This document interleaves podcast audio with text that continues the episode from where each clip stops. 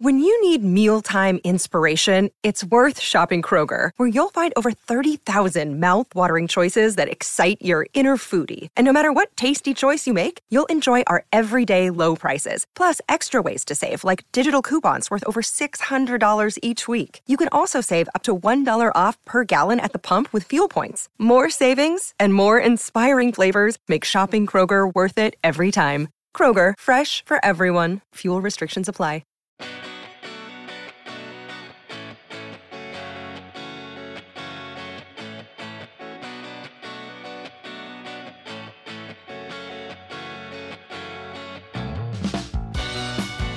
All right, welcome to the Celtics Lab podcast. I'm your host, Cameron Tubby. I'm joined by Alex Goldberg. And for frequent listeners, we don't have Dr. Justin Quinn today because he's finally moving. Um, the big drama of our podcast is Dr. Quinn's apartment, and uh, he's finally moving. But instead, we welcome in a guest. We're going to bring in Ethan Fuller of basketballnews.com and the Boston Globe. Ethan, how are you? I'm doing really well. Thank you guys for having me on. I'm excited. Yeah, we are excited to talk to you. We have some news uh, uh, that we can get to about the Celtics in the here and the now. But what we're going to do in the lab portion of the programming is we're going to do a way too early but equally confounding look at all NBA teams and end of season awards. Um, because we could have done all stars, we could have done trade stuff, but no, we're we're dreaming big dreams. We're going for the big ticket stuff. So that's what we're going to do in the second half of the program. In the first half, we're going to do the news. Before all of that, Alex, how are you? Doing okay, Cam. Uh, yeah, no, I'm. Uh, let's see, just got back from Stop and Shop. It's a delightful trip. Perfectly solid New England supermarket. That's all I got. Ethan, uh, what is your favorite New England supermarket? While we're on the subject. Oh gosh, I think for me, I go to Stop and Shop. That's that's my place. Um, as far as favorite, I, I I'll probably say Stop and Shop too, just because that's close to me. I mean, I, I don't have a vendetta against any New England restaurants. I'm I'm also from New Hampshire, so Hannaford is a classic for yep. me.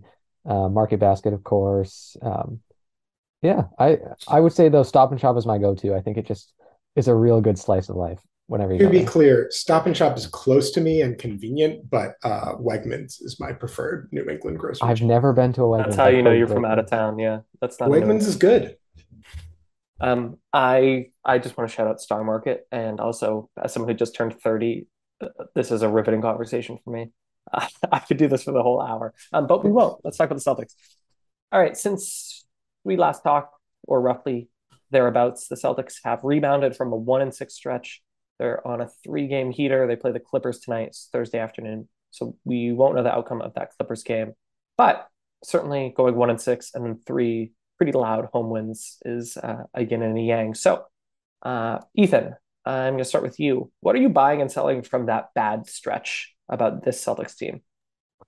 Oh, from the bad stretch, I I buy that you're going to have these issues. I, I buy that there will be team wide struggles from beyond the arc. Like that yeah. is what happened, and I think you just look at this roster, and I think that stretch kind of hit you in the face where it's like, yeah, this team still doesn't have a surefire marksman shooter on the roster. And that uh, if you're going to eventually talk about trade needs and stuff like that, I think that is always going to be something that you want to look to add, especially with the way Joe Mazzulla's run this team. Like the Celtics take such a high volume of threes. It's such a core piece of the way they try and move the ball to ultimately get their shots um, that you're going to run into those issues and you can either play play through it and find another way to win like they have tried to do over the last two weeks or just kind of go somewhere else which i don't think you really do at this point. So um, that is interesting because i don't think that's the last time we'll see it. I don't think it was just a blip where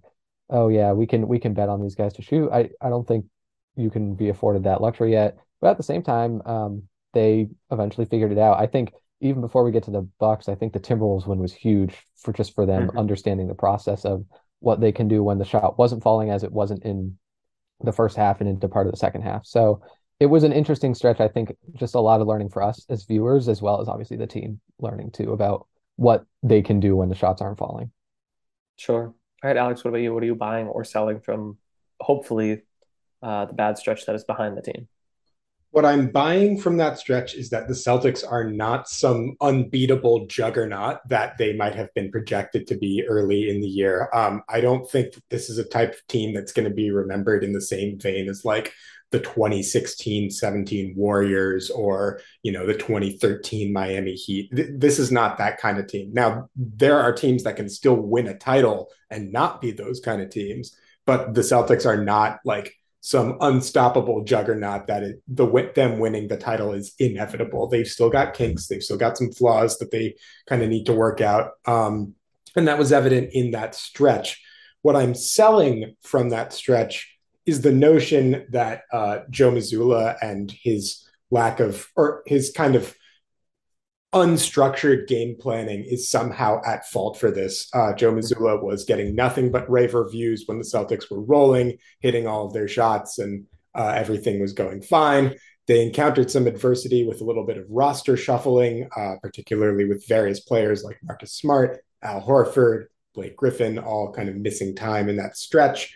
Joe Mazzulla kept the wheels turning. They were running largely the same type of sets. Uh, I think what it came down to is that the NBA is and always will be a make or miss league, and the Celtics missed a lot of shots. So I'm not putting any of that on Joe Mazzulla. I don't think that he's doing a particularly better or worse job than he has been doing all year. He's a very solid coach, and you know I think that's uh, that the latest three game stretch is evidence that when they are following Mazzulla's process, more often than not, it's going to lead to good results.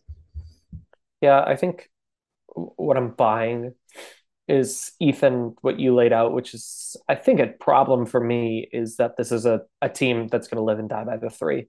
Um, we'll get into the winning uh, streak in a moment, but it does seem like this team is going to shoot through their pain. And um, I don't know that I think that that's the most sustainable way to to go the distance in the NBA. I, certainly, it, it can pay dividends, but when it doesn't work, we've seen with other iterations of the Boston Celtics. When it doesn't work, it really doesn't work.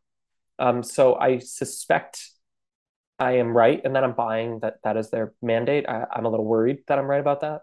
Um, what I'm selling uh, is their Titanic Teflon depth.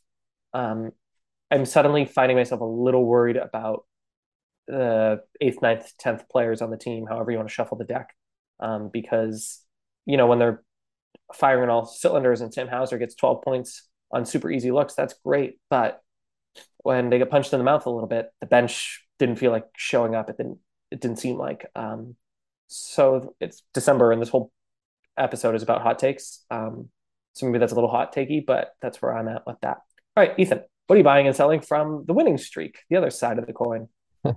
I I'm ready to buy on the defense. First of all, I believe it's uh, oh, ranked number one since Rob Williams has been back. It's number one over the last two weeks, probably about the same time span. And just watching the Bucks game, I mean, you might look at the final score and you might look at Giannis's point total and say, "Oh, okay, like he he did his thing." But if you watch that game, they defended so well. Like it was really unbelievable. Al Horford has done what he's done for several years now, guarding Giannis. Blake Griffin, uh, as much of a roller coaster as a lot of the Blake Griffin experiences is, he did a really admirable job, admirable job on defense in his minutes. Um, Derrick White, if we end up talking about all defense at any point, I will hammer Derrick White on the all defensive first team. I think he's been unbelievable all season. I think the communication in general is starting to click. I think um, just putting Rob Williams back into the defense understandably took some time, and I think they're starting to figure it out. Um, I buy I buy it. I, I just think there's so few ways for opposing offenses to really hunt a mismatch. Um, even Sam Hauser, who appears to be the guy teams like to hunt, can hold his own. I'm not going to mm-hmm. say he's electric by any stretch, but he can hold his own. And uh, it just makes a lot of sense. Like you're seeing the cohesion all together and you're seeing it kind of really be synergistic. And if you can do it against the Bucks and do it against one of the most tough players to stop in the entire league, like that really makes me feel good. Yeah, that that Christmas game was the model that's how it's done. Although mm-hmm. they did, you know, shoot lights out from three, but whatever. Uh, Alex, what are you buying and selling from the the winning? Um, what I'm buying is that Marcus Smart is absolutely essential to this team playing at its highest level. Um, I think a lot, Jaylen Brown and Jayson Tatum get a lot of the praise, deservedly so, for all of their incredible numbers and scoring and all of that. but the offense and the defense both work better when Marcus Smart is out there and playing consistent minutes. Um, there's a lot of talk about like, I don't know. I, I think like having like big three narratives is kind of silly and outdated, particularly with this team. But if the Celtics have a quote unquote big three, then Marcus Smart is clearly, in my mind, the third guy on that team. He's been exceptional all year. I think he has a borderline all star case, as I've been preaching for a couple of episodes now. Um, and it's just clear that when he's out there, he knows where everybody is supposed to be. He's really great at organizing the defense and offense at the same time. You've already seen his connection with Robert Williams helped get Rob reacclimated into the lineup, just giving Rob easy buckets via lob passes and just like hitting him in the interior for layups, things like that. He just makes such a huge difference for this team. And uh, I'm going to keep singing his praises. Um, what I'm selling from this stretch, tough, tough. You know, I think I'm I'm usually the overly optimistic one on this podcast, so it's tough for me to be selling anything major at this point. I guess the thing that I'm kind of selling the most is um, the idea that the Celtics can expect things to come this easily in the playoffs, if that yeah. makes any sense.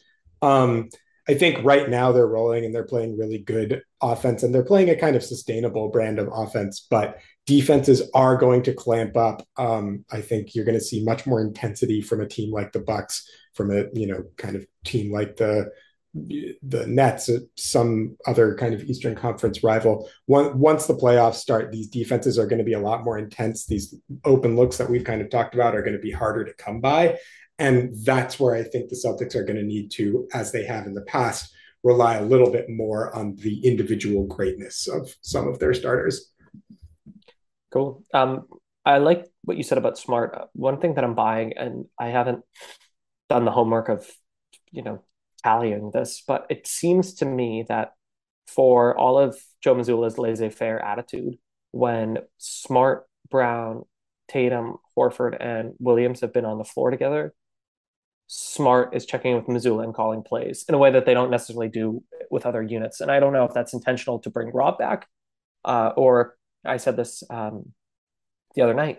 I wonder if this is the group and they know that, and like this is really the only group that needs that practice of crunch time calling plays. Um, so in any event, Marcus Smart being the head of the snake, I'm buying that.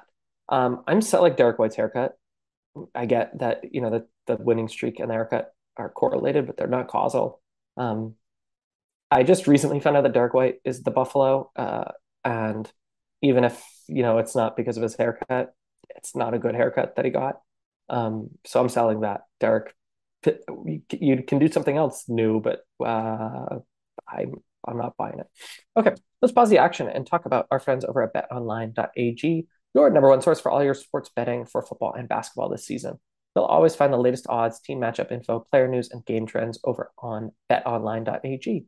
It's always your continued source for sports wagering information, and BetOnline features live betting, free contests, and live scores for almost any sport or game imaginable.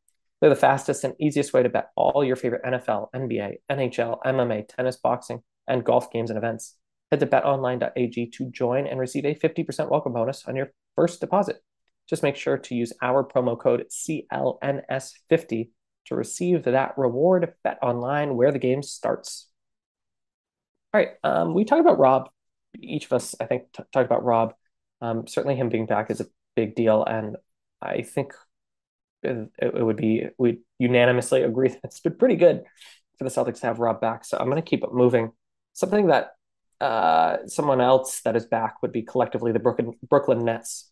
Um, to Ethan, what's your temperature check on the Nets and the East vis-a-vis the Celtics? Um, I think, I mean, the Nets obviously they've won 10 straight.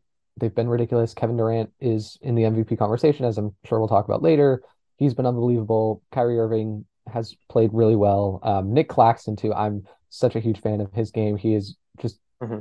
found his spot as kind of anchoring and protecting the rim and finishing off easier cutting and dunking chances on offense. I feel like the Nets have really defined his role super well and just he's specialized in it and has been really, really successful. Leads the league in field goal percentage. Obviously, a lot of that comes in the paint, but still really impressive for him. And they just have a bunch of different interesting contributors. Ben Simmons is working his way back and has fit in pretty well. you have a bunch of guys who can get off the bench. And yeah, I I think the Nets are absolutely a team to include in that contender or like NBA Finals contender out of the East tier. I, I feel like it's a pretty clear five at this point between Boston, Milwaukee, Brooklyn, Cleveland, and Philly. And it's interesting because they're all such different teams in how they function, whether it's working around a central player like Embiid and Philly and Harden, or Tatum and Brown here, or Giannis in um, Milwaukee. Just very unique, different player archetypes um, throughout each team. And I think it's going to be a really fun playoffs once we get to it. But yeah, definitely the Nets are legit. Like uh, I'm, I obviously they'll cool off at some point, but they're going to be here for sure. Yeah, the kind of back of the napkin heuristic a lot of NBA people is got to be in the top 10 in offense and defense. And in the past 15 games, the Nets have the 10th defense, which is impressive for this Nets team, but the number one offense. Mm-hmm. Um, so their Achilles heel has been often defense. And um, I don't know that you can take it for granted that that's going to be the same story this spring. Alex, what's your sense of the Nets? And then uh, the East, uh, those teams that Ethan mentioned, I think again. I mean, then, yeah. So the Nets are super talented. They always have been. Um, and their roster is looking a bit healthier now, which I think is making a big difference. The emergence of Yuta Watanabe and TJ Warren in particular has really helped Brooklyn um, find reliable shot makers other than Durant and Kyrie to stretch the floor. Obviously, Seth Curry and Patty Mills are both good shooters, but I think their defense was really, really poor at points. And so having bigger players like uh, Warren and Watanabe who can still give you volume three point shooting and some size in the wing has made a huge difference for them.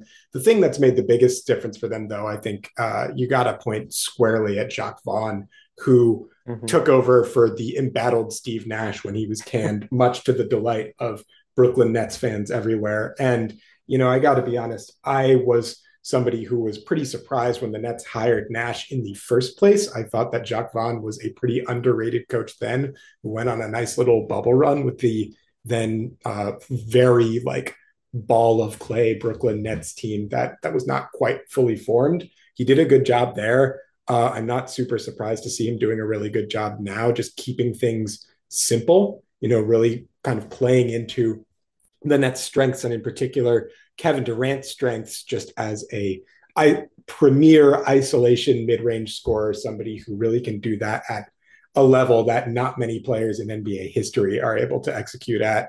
You know, it seems like he's simplified their concepts. He's kind of given the Nets uh, more focus when it comes to just like getting the shots that flow and that work for their players. And in particular, these guys are playing much harder for him. So I'm not horribly surprised that the Nets are playing better. I am a little bit surprised at just how well they've been, with the caveat that their schedule has been a little soft in the past few weeks. I yeah. would like to see what the Nets end up doing against kind of the premier teams of the East and the West. Obviously, they beat the Bucks pretty badly the other night, which makes uh, a big difference. But I, I do want to see kind of how this progresses over the course of the longer regular season the Nets are playing well. Um, as far as the rest of the East goes, the Milwaukee Bucks have quietly been stumbling a little bit. Um, I think the lack of Khris Middleton for the past few games is really starting to show on offense. The Sixers are playing better. Um, I'm still not sure that I completely trust the nucleus there. I think that it strikes me that there's a lot of your turn, my turn offense with Harden and Embiid, and then not much else going on there. Maybe when Maxey comes back, that will change. Um, you know, I think it's pretty much like you guys said. There's a pretty clear demarcated top five in the Eastern Conference, and those top five are going to be kind of shuffling around all year. Um, I will be interested to see by the end of the season which one of those kind of looks the most sustainable heading into the playoffs. But uh, overall, yeah, no, it, it's fair to say that the East is trending up as a whole. I, I've, I don't think it's trending up. I think it's arrived. Um, I think the West is really crowded and has like a lot of great teams, but the best teams I think are probably in the East. It's a good point you raise about you know injuries and whatnot. That you know when we're analyzing seven game stretches, you know the Celtics went one and six, but they missed Smart for a few games. They missed Horford for a few games. They had Tatum out. Like there's just whether it's strength of schedule or travel or injury bug, it's hard to like really take these snapshots and analyze things, but that's that doesn't make for good podcasting, so I'm gonna drop it. Um, okay, one last thing on the bit of news, and then we'll hop into the lab portion of the programming. Um, Steve Bulpett of Heavy.com is reporting that there is a little bit of trade buzz around peyton Pritchard. Um, we had his colleague Sean Deveney on Heavy a few weeks back, and he said, uh, point blank, I think the Utah Jazz want to get their hands on peyton Pritchard. Um, Bulpett's report just suggested teams are taking a second glance, perhaps. Um, Pritchard obviously has fallen a little out of the rotation because of Malcolm Brogdon. Um, his shooting is down. He had a, his seventh start of his career recently where he didn't play all that well, but you know, reliable four year college kind of guy, shooter. Uh, Ethan, to your point about Hauser, probably better on defense than people would guess. But regardless, Ethan, uh, I will pose you this what is your take on the Pritchard buzz, if it matters? Um, do you have any teams in mind, Jazz or otherwise? And early in the trade season, anything about the Celtics and the trade deadline that you want to talk about? Yeah, I think with regards to Pritchard, it's an interesting conversation for me. To be totally honest, I've largely been lower on Pritchard than most over the course of his career.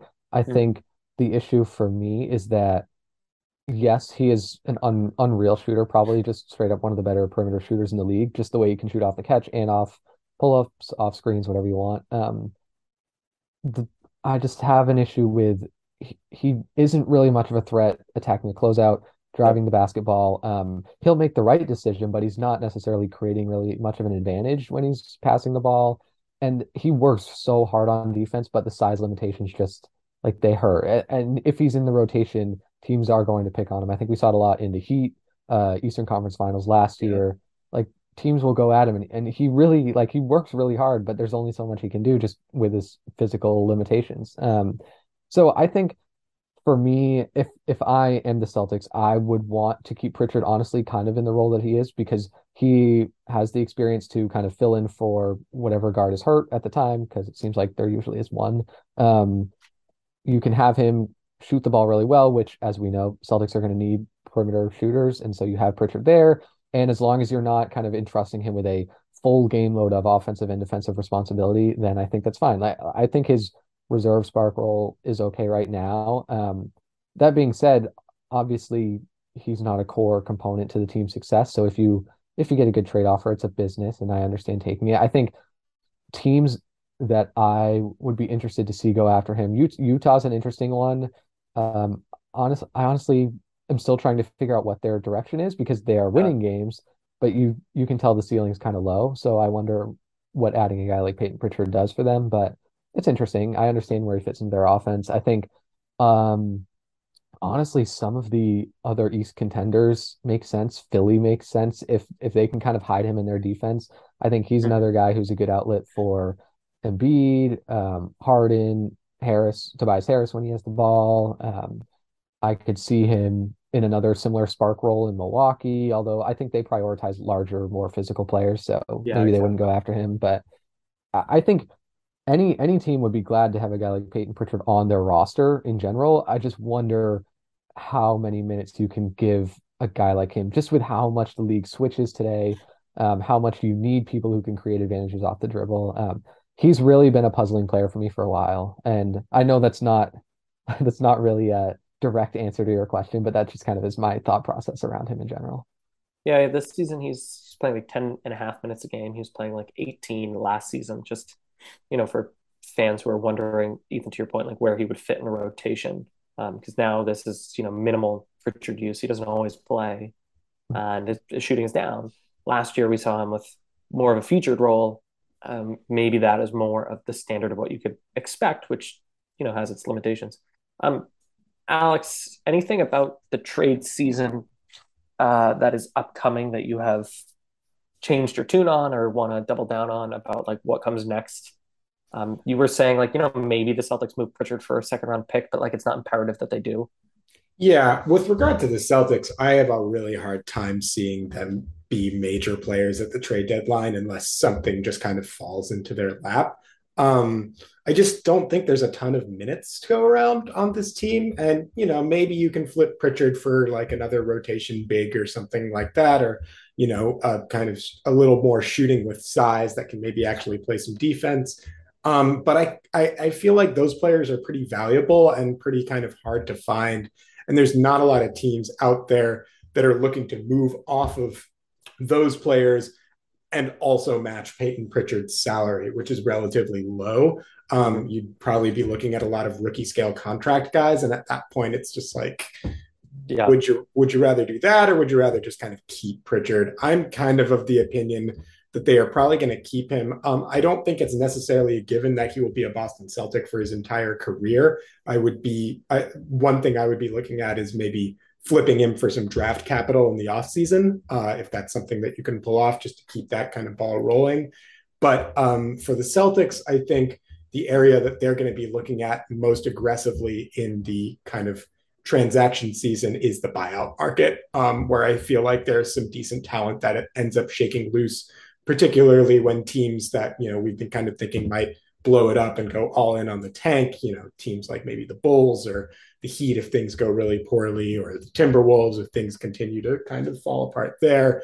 You you could see some of those teams start to shed talent pretty quickly, and I think that's typically a place where the Celtics can look to do some damage. Yeah, I Justin Jackson hasn't seen the floor much, but he does strike me as someone who probably could be uh, could fill in for Peyton Pritchard to a certain extent. Um, reasonably reliable shooter. I I will take the tack that I have taken before, and uh, it's mostly just for shoots and googs. But um, I think the Celtics should consider making a, a, as big a trade as is feasible, as in packaging, you know, Grant Williams and Derrick White, and like really swinging for the fences, so, like bringing in another Malcolm Brogdon esque person off the bench or something like that.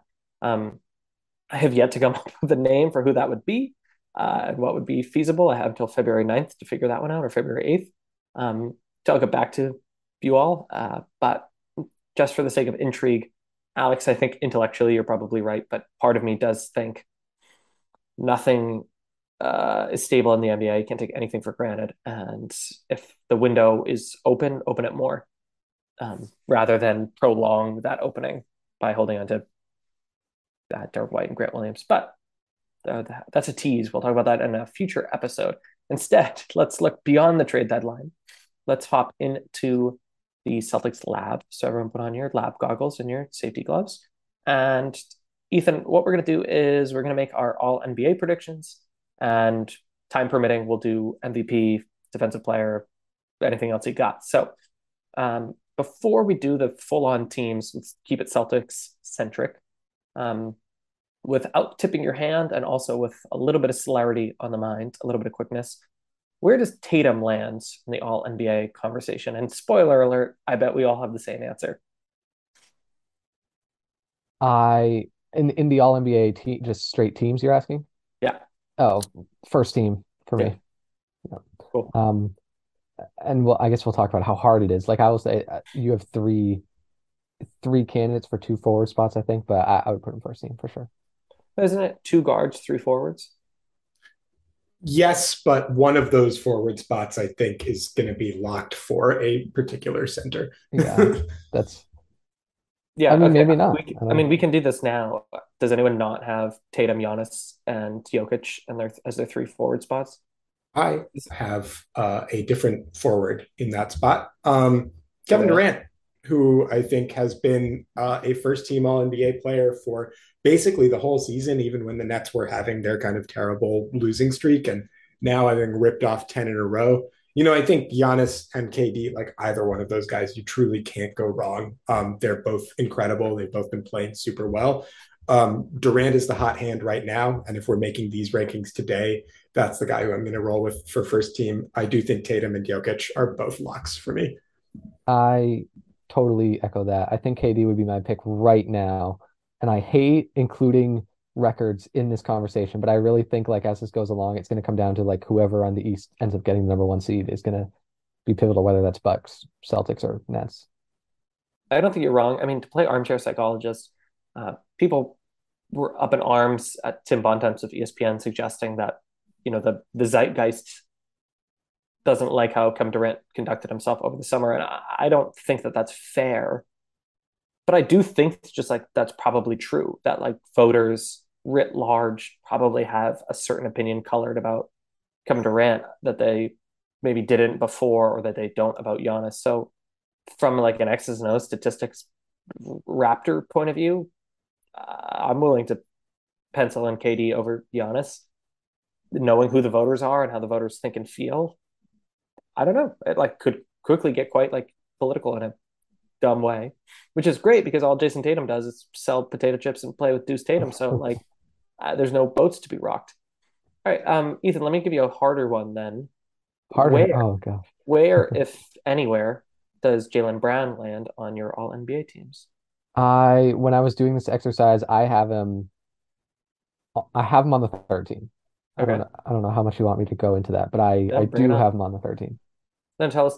Uh, we'll be quicker with the other candidates, but tell us more about Jaylen. So uh, for me, uh, the third team spot basically came down to um, let me pull it up. So it was uh the forward the 40-ish spots. I reserved a spot for Bam Adebayo as as a center of sorts, but um, Jaylen Brown, Pascal Siakam, and LeBron James were honestly my three last spots there. Um, Siakam, I feel like is a lock. I think he's been amazing, and I don't think that gets talked about enough still.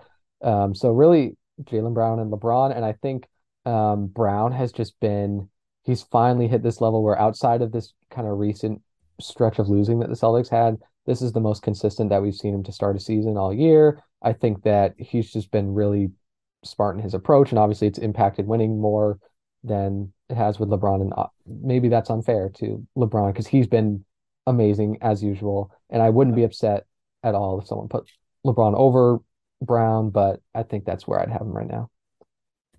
Cool, I, Alex. I, I have him at the exact same space, uh, third team forward. Um, I don't have the exact same third team, I believe, um, but I do have Jaylen as my third team forward. I think he's been excellent all year. Um, there uh, are some weird things happening on Celtics Twitter, as per always. Um, when it comes to Jaylen Brown, a lot of people who kind of have been, I think, poking at the faults in his game, which do exist. Like Jaylen Brown is not a perfect player by any means. He definitely has brain farts. Uh, you know, he has bad turnovers. His um, weak side help defense could be better. I think all of that is true. But Jaylen Brown is also a top five scorer in the NBA. Uh, he is one of the best isolation players in the league. And at the end of the day, there is nothing in the NBA that matters more than putting the ball in the hoop. Jaylen Brown is incredibly good at it. He's only getting better. And so I have him on my third team as well. I hope one of us knows the correct answer to this. Um, Jaylen can be a guard or a forward, right? Or that that's usually how he's been considered for things like All Star. I think in the past, yes, I just wonder because the Celtics have played two guards so much this year, I wonder if that will change. I don't really know how that how changing positions works for all NBA. Yeah, Jaylen is 14th in in points per game, uh, at 27, but he shoots a rather efficient 49.3% from the field. Um, he might also just quite frankly benefit from the fact that like Devin Booker just got hurt. Um, if he is eligible at the guard spot, Steph Curry just got hurt. Um, uh, Anthony Davis just got hurt. If you want to put him in the forward spot, so if he has, if we're right about this, I'm not 100 percent sure. That versatility goes a long way. Um, any chance there is another Celtic who makes an All NBA team? Anyone want to make the case? I I don't think so. I thought it was interesting, but like you kind of have to do a cartwheel just to to get there. yeah. Yeah. I mean, I think all star maybe, but I, I would be surprised if another Celtics makes an all NBA team. Fair. Alrighty. Well, let's keep this train moving. Um, and uh, oh, I closed the wrong tab. So unprofessional. Um, also unprofessional that my chair is back to squeaking like crazy. So anyone who's hearing that noise, it's not on your end, it's on my end. It's on my rear end specifically. Um, Ethan, we were going to talk about this in the news, and we just moved it a little bit. Luka Doncic, uh, I don't know if you know this, just had like the basketball game of of all time. Yep. Um, and he's going to give Jayson Tatum a run for his MVP money for sure. Where are you at on the MVP race right now and build the timeline for Tatum to walk away with the trophy? Oh man. Okay. So again, I I didn't even I don't think I even picked anyone when I wrote this out. I have eight candidates who I think Oof. like have a good shot right now, and it depends on how the rest of the season goes. Um, Tatum, Luka, uh, Durant, Jokic, Giannis, Embiid, uh, Zion, and Steph games have kind of hurt him in that respect, but Steph was there. Um, for Tatum to win this, I think one, the Celtics have to be the number one seed in the Eastern Conference. Um, that will kind of give him the edge over the rest of his East competitors. If he can actually stay in the 30 points per game range on his current shooting splits are fine. If he's going to continue moving the ball like he is, if he's going to be playing defense at a borderline all defense level, I think I think it's there. Like uh, he's in the conversation right now, so I think if he if he stays where he's at and the Celtics hold on to the number one spot, like I I could see him actually winning MVP again. This is one of the craziest races that I've seen in a while, but he's he's there for sure. Like there's no doubt he is a legitimate front runner at this point. Alex, where are you at right now on Tatum and what could or couldn't happen in the future? I think he's squarely in the mix. Um, you know, as we've kind of both been saying, like this is a really tight MVP race, and it's basically impossible to pick MVP like before All Star break, let alone you know, kind of down the road. Um, I think Tatum has a genuine shot. The thing is that MVP is very much a narrative based award. Uh, you need to have like a certain set of narratives coalescing at the right time in the season. So for me, what Jayson Tatum really needs to do to win the MVP, aside from all the stuff that Ethan just laid out, is he needs to have a two or three week stretch where he looks like the best player in the pl- on the planet for like eight games in a row, something like that. You know, a stretch where it's like, oh, Jayson Tatum had, you know, averages like 38 points and you know nine rebounds and six assists on some ridiculous shooting percentage. If he does that and the celtics win in that stretch um, i think he has a really really good shot to actually walk away with the hardware. As it stands right now I am still of the belief that Nikola Jokic has been the best player in the NBA this season. The stats indicate it. The Nuggets are the number one seed out in the West. And it seems to me that Jokic does more on a game to game basis to lift his team and to make the players around him the, into their best selves. Um, but I think Tatum is right there with him. And all it would take for Jayson, aside from uh, keeping that kind of league best record and maintaining his averages, is to have one super hot stretch, particularly, you know, if it comes in like March or April. But I think that might seal the deal. Yeah, I think timing is going to be fair or not imperative. Um, the Celtics will play uh, Giannis and they will play Embiid. And if Siakam is part of this mix down the stretch, which will be helpful, they also have an easier load down the stretch. At uh, one point, they go Utah, Sacramento. Oh, not that easy. Indiana, San Antonio, Washington. Um, so there, there's a world where Tatum just like goes supernova at the right time um, kind of aided by the schedule. Um, but man, if if Luke is going to do all this stuff, like again, I think Durant maybe is blue balled, and that's not fair, but it might be a factor that just like is out there, and, and it's crappy to say that. Um, but he also would be a deserving winner right now, anyways. Um, I think Jokic, same thing. Like people aren't going to give it to him because he's won so many times in a row. But Alex, you're probably right. Like he is the MVP. Um, Giannis, I think, also blue balled in a certain way because he's won recently. And so for that reason, just like weirdly process of elimination, it's probably Luka, Tatum, and I don't know, maybe Zion. And the NBA and its partners have a lot riding on Tatum um, because they market him quite strongly and he's a willing partner there. So that's really interesting, uh, perhaps.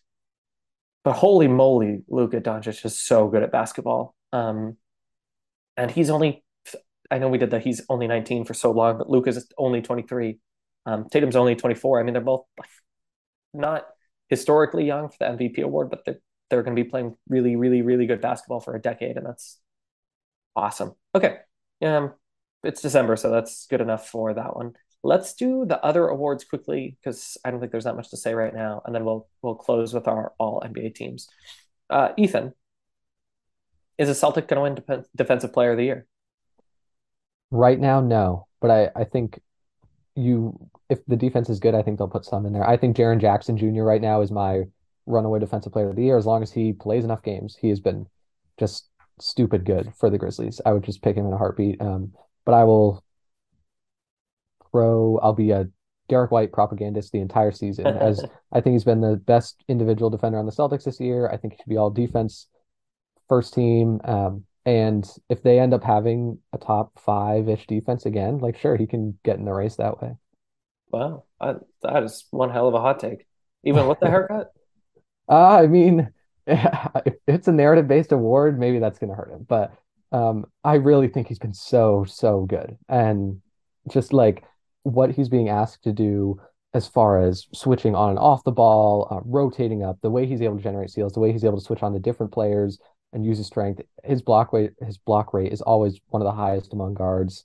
Um, his Christmas performance is really good on the defensive end. Uh, I've just been such such a huge fan of how he's impacted the game, especially because Smart at, at the beginning of the year started a little bit slower by his standards on defense. Derek yeah. White was phenomenal then. Um, yeah, totally, totally on the Derrick White train. I love that. Alex and I fancy ourselves the biggest Derrick White truthers. So welcome aboard. uh, great. Um, I Alex, a Celtic gonna win it? No, I don't think so. I think as much as I would love for Marcus to repeat, um, I think he's grown a lot and developed on offense this year, and that is in some respects taking away from his level of intensity on the defensive end. I think come playoff time, he's still going to be one of the best defenders in the world, but I don't think he's going to win. The guy I have picked for defensive player of the year right now is Brook Lopez, the Milwaukee Bucks Iron Man, who is putting up some patently absurd rim protection numbers and is the linchpin of the Bucks' entire defensive scheme. Uh, with much respect to Giannis and Jrue Holiday, who are both excellent defenders in their own right. None of it works unless Brook, Brook Lopez is also there at the rim to just be in the way. He's a huge, huge man, and uh, he's very irritating to try and score against. So that's my guy. Right I now. suspect. I suspect he's also the betting favorite. Um, they, I actually, this is uh, I'm breaking news. Sources say that they're going to give it to Luke Kornet, and um, they're going to rename the award and uh, change the trophy uh, because he changed.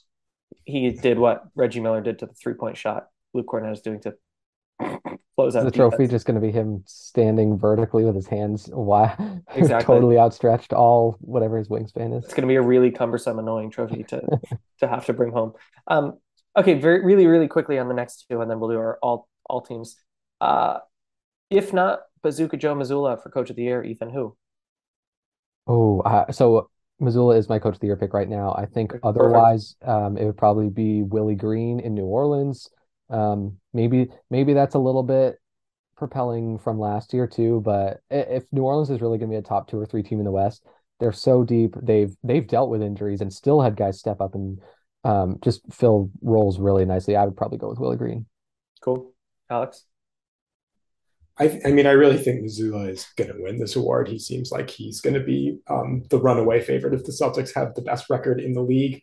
Um, there's some other candidates that I think are legit for sure. Um, I, I want to give a shout out to uh, J.B. Bickerstaff for the Cleveland Cavaliers, who has done a really nice job organizing a very like new roster, kind of on the fly, and turning that into an actual Eastern Conference contender.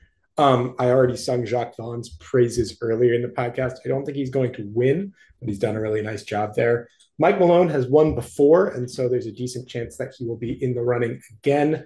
Uh, and you know, I think that that's probably your group along with Willie Green, Joe Mazzulla. You know, I'm sure that others will kind of pop in here and there. But for me, I feel like Joe Mazzulla is probably the favorite for a reason. You know, he's been really, really good, and is if the Celtics have the best record in the league, I think you're going to have an awfully hard time arguing against him winning it. Yeah, some somehow I don't think Darvin Ham is going to win this one. Um, is Brogdon going to win six man, Ethan? No, and I'm and the reason, even though he is one of the best six men in the league, um, I need to see the voters do something other than just pick the best scorer off the bench first. Yeah, I think that's maybe this year's different because maybe they don't like the idea of a rookie winning it ben- in Bennedict Mathurin, and maybe they'll go in a different direction. But um, I just I need to see the process change for him to win it. Yeah, you're probably right about that, Alex. Yeah, I don't think Malcolm Brogdon is going to win it, and I think it's less to do with um, picking the best scorer off the bench and more to do with the fact that like Malcolm Brogdon has played pretty well, but I I think you know he's a he's an upper echelon six man, but I don't consider him to just be the favorite. He's missed some time. He had a little bit of a shooting slump during the losing streak. Um, you know, I think his game to game performances are good. They are I, I I rarely see situations where it's like Malcolm Brogdon is going out and winning the game for the Boston Celtics. Part of that is his role, but um, I would I would have a hard time believing that he's going to win it.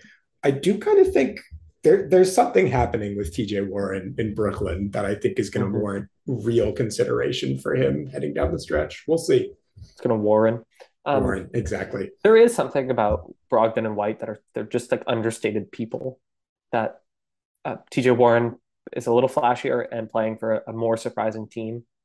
That not all of this like BS narrative, but there's an emotional side to people picking these things, and um, I do wonder if Brogdon just being like so calm all the time doesn't doesn't really make for a compelling case. Okay, we probably titled this episode way too early all NBA teams and people have politely sat through 45 minutes of the episode before we got to those all NBA teams. So first of all, if you're still listening, might as well like and subscribe. It seems like you're married to the cause. Also, thank you. Ethan, uh, let's have you do your first team. Alex, you do your first team. I'll do mine. And uh, we'll see how much umbrage we need to take, if at all. So, Ethan, what would right now, it's December the 29th or something. What is your all NBA first team? Okay. So, this is with I I included Steph, assuming that he will eventually play enough games again at yeah. the pace that he was playing. So uh, Steph is on my first team. Luka is the other guard, and then I have Jayson Tatum, Kevin Durant, Nikola Jokic. Alex, any uh, umbrage you'd like to take? Um, so for me, it's as we mentioned before, Jayson Tatum, uh, Kevin Durant, and Nikola Jokic are my forward um, and I, I completely agree with Luka Doncic. I mean, he's been incandescent. It's really hard to argue against him. For Steph Curry, I think that there's a very good chance that this will ultimately end up being him on the first team if he just comes back and plays exactly the same as he was playing before. Um, as it stands right now, I have Ja Morant with a very slight edge, uh, and that's purely based on just like games played in this time. I do think there's a pretty good chance that Steph will come back and ultimately jump him. But, you know, I think Ja is not, in my mind, a true blue MVP candidate, but he's right there on the border. He's been excellent all year. Memphis is the third seed in West, but they're tied with New Orleans in record. So um, for me, that's my first team. It's just, the exact same as yours. Luka, Jokic, Tatum, Durant, but just swapping out Ja Morant for Steph Curry. So I, I obviously have Luka. I have uh, Tatum right now, Giannis and Jokic. I have Shai Gilgeous-Alexander. He's averaging 31 and a half points a game. Um, his team is not going to be better than Ja's at the end of the, the season. He probably will average fewer assists and he will not have scored as well or, or as efficiently. But first of all, I had to differentiate myself somehow. Second of all, uh, Shai is just really dang good on defense as well. Um, Ja, I don't, I don't feel the same way.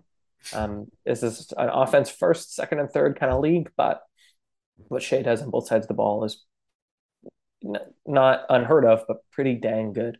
So that's where I'm at right now. Um, Ethan, give us your second team.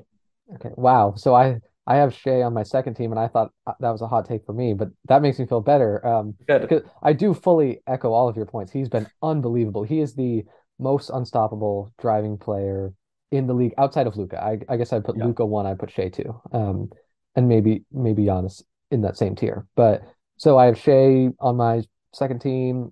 Ja is also my second team guard. I would bump him up, um, similar to Alex if Curry doesn't play enough games or takes a step back. And then uh, my other spots, um, Giannis would be on the second team, Zion and Embiid, which is crazy that the leading scorer in the league, averaging almost 34 a game, is going to be on the second team. But that's that's where I'm at right now. Yeah, I, will just hop in quickly. Actually, yeah, I'm going to hop in because Alex has gotten to go second a lot. Um, I have Donovan Mitchell on my second team.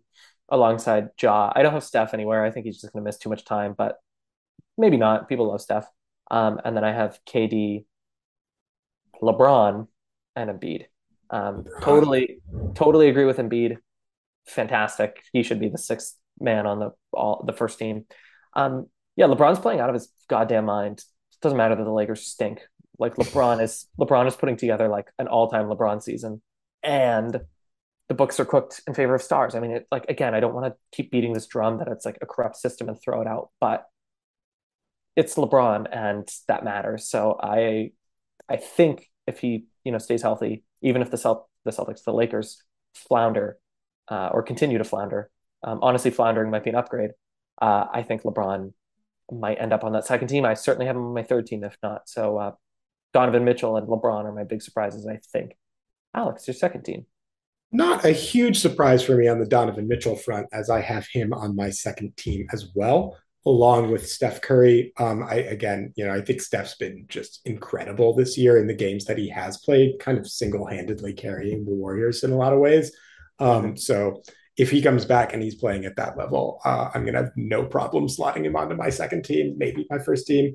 Um, I agree on the front court. It's Zion for me. It's Giannis because Durant is on the first team, and it's Joel Embiid. Um, and whether it's Durant or Giannis, like those six guys on your forward spots, Jayson Tatum, Kevin Durant, Jokic, Zion, Giannis, and Embiid, those are the six best forward big guys in the league. Um, and whatever order you put them on, first team, second team, I think it's going to be like you're you're going to have a justifiable argument for each and every one of them. Zion's been outrageous this year, fellas. He has been so good every night that he's on the court, um, to the point where it's like people are genuinely just complaining about having to play against him, which is a real thing, but he's that good.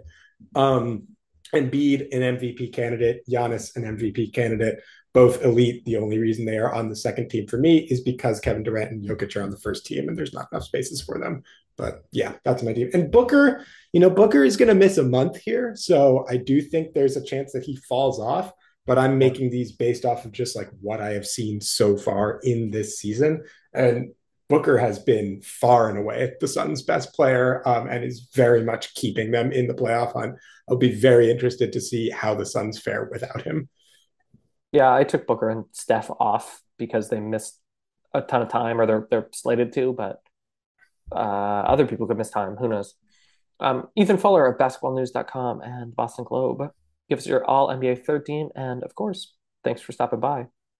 Thank you so much. Okay, my third team. Um, gosh, again, really hard. Um, I put Booker on there. Um, I if you want to take him off because of injuries, I think I would put uh, Dame on there instead. Um, oh, I might change mine. okay, keep going. Yes, um, Donovan Mitchell makes my third team. Again, he has been amazing, as as you both have said. Um, I put Jaylen Brown on my third team, put Siakam on my third team. I put Bam Adebayo on there um, because I think his defense has been amazing. I think he's finally taken a offensive bucket getting leap, even though the Heat have been severely underwhelming. I might change and put LeBron on there because um, you made a better point about how dominant he's been. Anthony Davis would have been on there. He's hurt. Um, but third team right now, as I had said it, is Dame, Donovan Mitchell, Jaylen Brown, Pascal Siakam, uh, Bam Adebayo.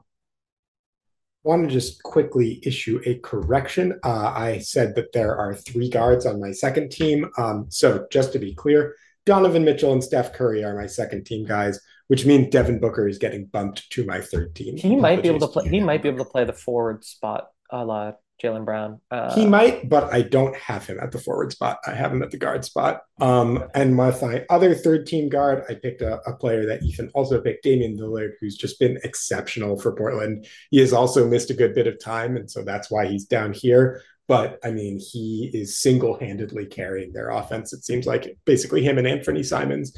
When he's out there, um, he's back to being every inch the player that he was. Uh, he just needs to stay healthy. Um, for my forwards, I have LeBron, I have Jaylen Brown, uh, who have both been excellent despite LeBron being on an absolutely moribund Lakers team. Um, and you know, I, I, I am kind of leaving Shai off in part because of his record, and I'm bringing LeBron on despite the fact that the Lakers have a worse record if you take issue with that, what I would say is this LeBron James is making an all NBA team, and that's just yeah. the long and short. There's no world in which he's not going to make an all NBA team. So sorry about that. For my last spot, um, this was the hardest choice for me. There were a number of good candidates, Siakam, Adebayo, uh, all worthy of consideration. But um, I went with Domantas Sabonis oh, for yes, my last. Alex. I almost had yes. him. And oh, uh, the reason I went with Sabonis is because, folks, look at Sabonis's post numbers. He's putting up like better post efficiency than anybody since like Tim Duncan. It's absolutely crazy how good he's been in that specific spot. Um, he's the heartbeat of this Kings offense. He's really doing a lot uh, to grow his game as a passer, as a decision maker. He's a more aggressive rebounder. And, you know, the knock on Sabonis has always been that he's really struggled on defense. And it's not like Sabonis is ever going to be a lockdown defender. He just doesn't have the foot speed or the arm length for that. But he's he's playing a lot better than he has on defense. He's making visible improvements on that end. And the Kings are 17 and 14. I just feel like we have to reward the fact that he's come in and really made this team his own and put his stamp on it and now has them headed to the playoffs. So for me, Domantas Sabonis narrowly edges out Siakam and Bam for that last spot. Uh, Alex, I don't think it's narrow. Sabonis leads the league in rebounding almost three offensive boards a game, almost 13 total. He is 13th in assists, and he, he turns in almost 20 points a night. Sabonis is balling. I'm so pumped you said that. Uh, I was so I was so pumped for myself to be able to say it. So I'm glad you had that. Um, yeah, Sabonis is. It's He's not even like excellent.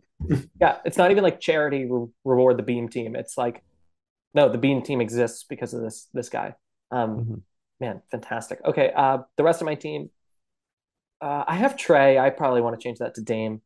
Um, I don't know. Trae's been good, even if the, the Atlanta's a mess. Um, I this is where I have Jaylen, and then I have Siakam and Zion, um, and then aforementioned Sabonis. Um, whoa, uh, um, my blood is like coursing through my veins right now. I'm so pumped about Sabonis. Uh, okay, thanks for listening to the Sabonis Lab podcast. Uh, Ethan Fuller, basketballnews.com, and the Boston Globe thanks very much for stopping by, and um, we'll we'll check back in, in in June or whatever when these teams drop and see how we did. Yeah, thank you so much for having me. Thanks, yeah. Ethan. Um, folks who listen to this podcast know that I'm a teacher. Alex is a teacher, so it makes me very happy to say we will see you next year. Um, thanks everyone for listening. Adios.